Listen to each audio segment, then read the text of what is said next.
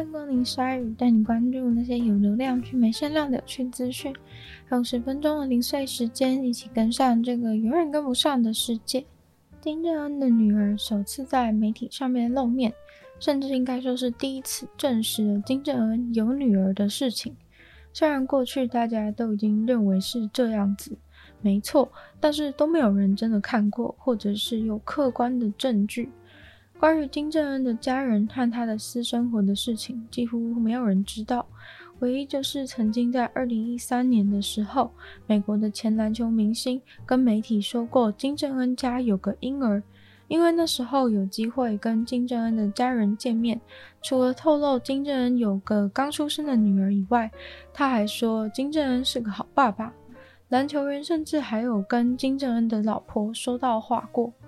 抱过金正恩刚出生的女儿。二零一二年的时候呢，就曾经传出了金正恩老婆怀孕的猜测，因为她穿着那种宽松遮掩肚子的服装。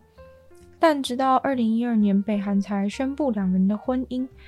南韩倒是在三年前就已经掌握了两人结婚的消息。虽然是结婚了，但是金正恩的老婆直到二零一八年才获得了第一夫人的名号。根据南韩情报机构的消息显示，金正恩应该是有三个小孩。而就在上周五洲际导弹试射造成国际反弹之后，南韩就释出了金正恩和女儿一起去视察洲际弹道导弹的照片。美国前总统川普过了好久之后，终于拿回了他的 Twitter 账号。因为 Twitter 的新老板 Elon Musk 把之前对川普的账号永久封锁令给解除了。Elon Musk 在做出这个决定以前，其实是举办了一场盛大的 Twitter 投票活动，让大家选择川普的账号应不应该被恢复使用。大家可以选择要或是不要。结果最后获得了五十一点八趴的票数，都说要让川普恢复账号。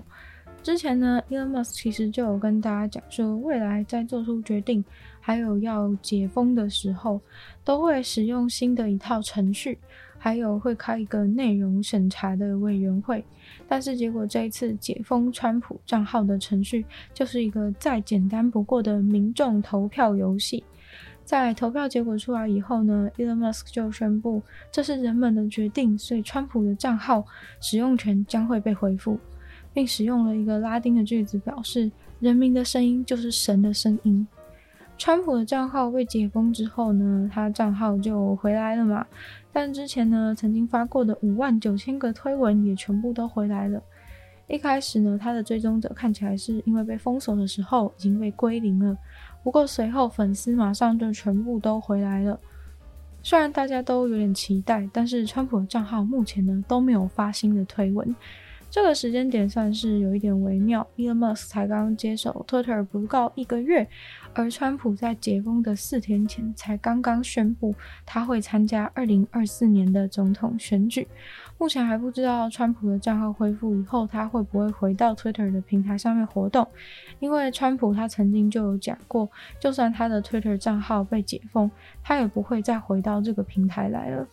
现在呢，他几乎都在他自己那个引以为傲的社群平台 Truth Social 上面活动。而且最近，川普参加了共和党犹太人族群的一个聚会的时候，他知道 Elon Musk 正在举办那个恢复他账号的投票，但是川普认为现在的 Twitter 存在着很多的问题。他知道说，在 Twitter 上面的投票支持他回来的过了半数。但是他说不认为有什么原因，他一定要回去 Twitter 不可，所以他认为也许会，也许不会吧。尼德莫斯在 Twitter 上面进行的这场意见调查，在他进行的二十四小时之内，就引来了一千五百万的票数。Elon Musk 自己这个投票结果，他自己也认为说，嗯，其实不是很科学，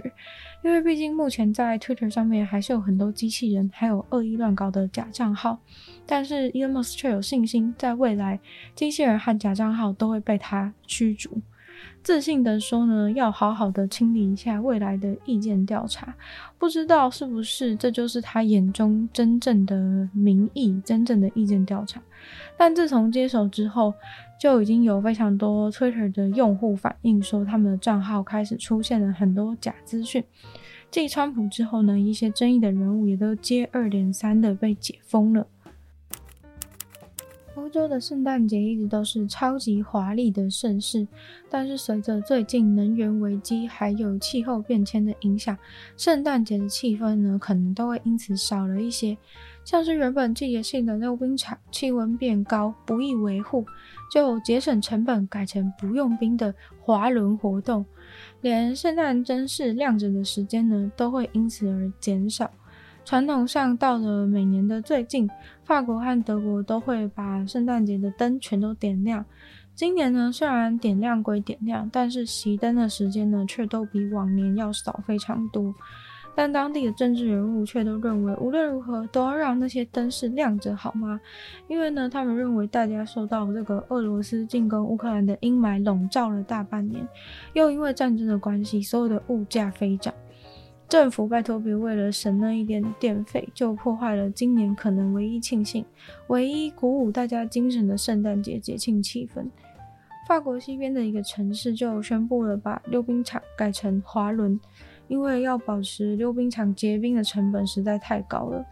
二零二零年的时候，维持溜冰场就需要花费一万五千欧元的电费。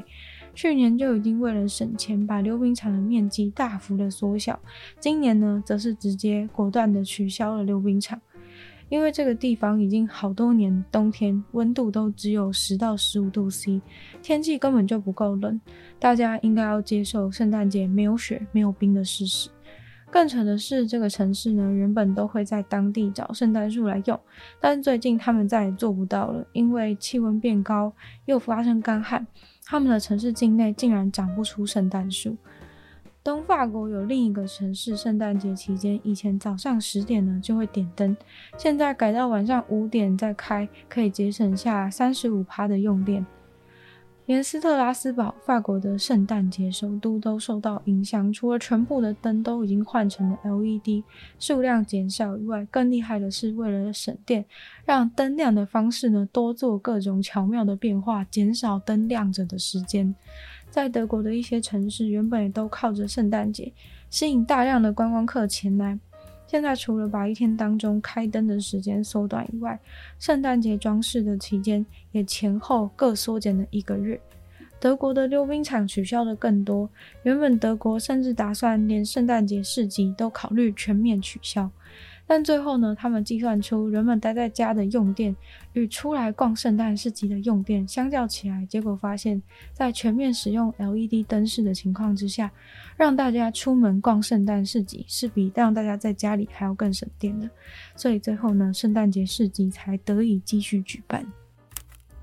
Apple 的最新 iPhone 更新有什么令人期待的内容呢？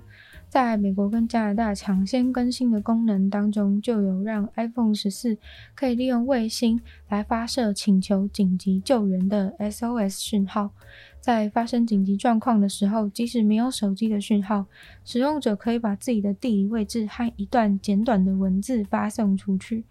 这个功能是透过环绕着地球低空飞行的二十四个人造卫星才得以运行的。Apple 投资了四亿五千万元美金，让一间公司去运行这些需要的人造卫星。当 iPhone 十四的使用者遇到困难，想要打九一一，但是呢没有手机信号的时候，iPhone 就会跳出一个选项，让你可以传送紧急讯息。填写完关于紧急状况问题，使用者的精确位置和 email ID 都会透过卫星传送给救难团队。Apple 说，这个服务在两年之内都会是免费的，未来就不知道了。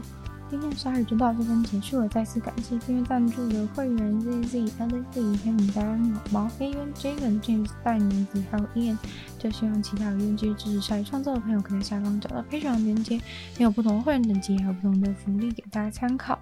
那大家也可以多多的把鲨鱼分享出去，给更多的朋友知道，或者在播 Podcast 帮我留星星、写下评论，对这节目的成长很有帮助。那当然有时间的话，非常欢迎大家去收听我的另外两个 Podcast，其中一个是女友的纯粹鬼心批判，没有时间更长的主题性内容。另外的话是听说动物，当然就跟大家分享动物的知识。那就希望就是大家可以听我 YouTube 频道，到追踪我的 IG，然后鲨鱼就继续在每周四跟大家相见。那我们下次见喽，拜拜。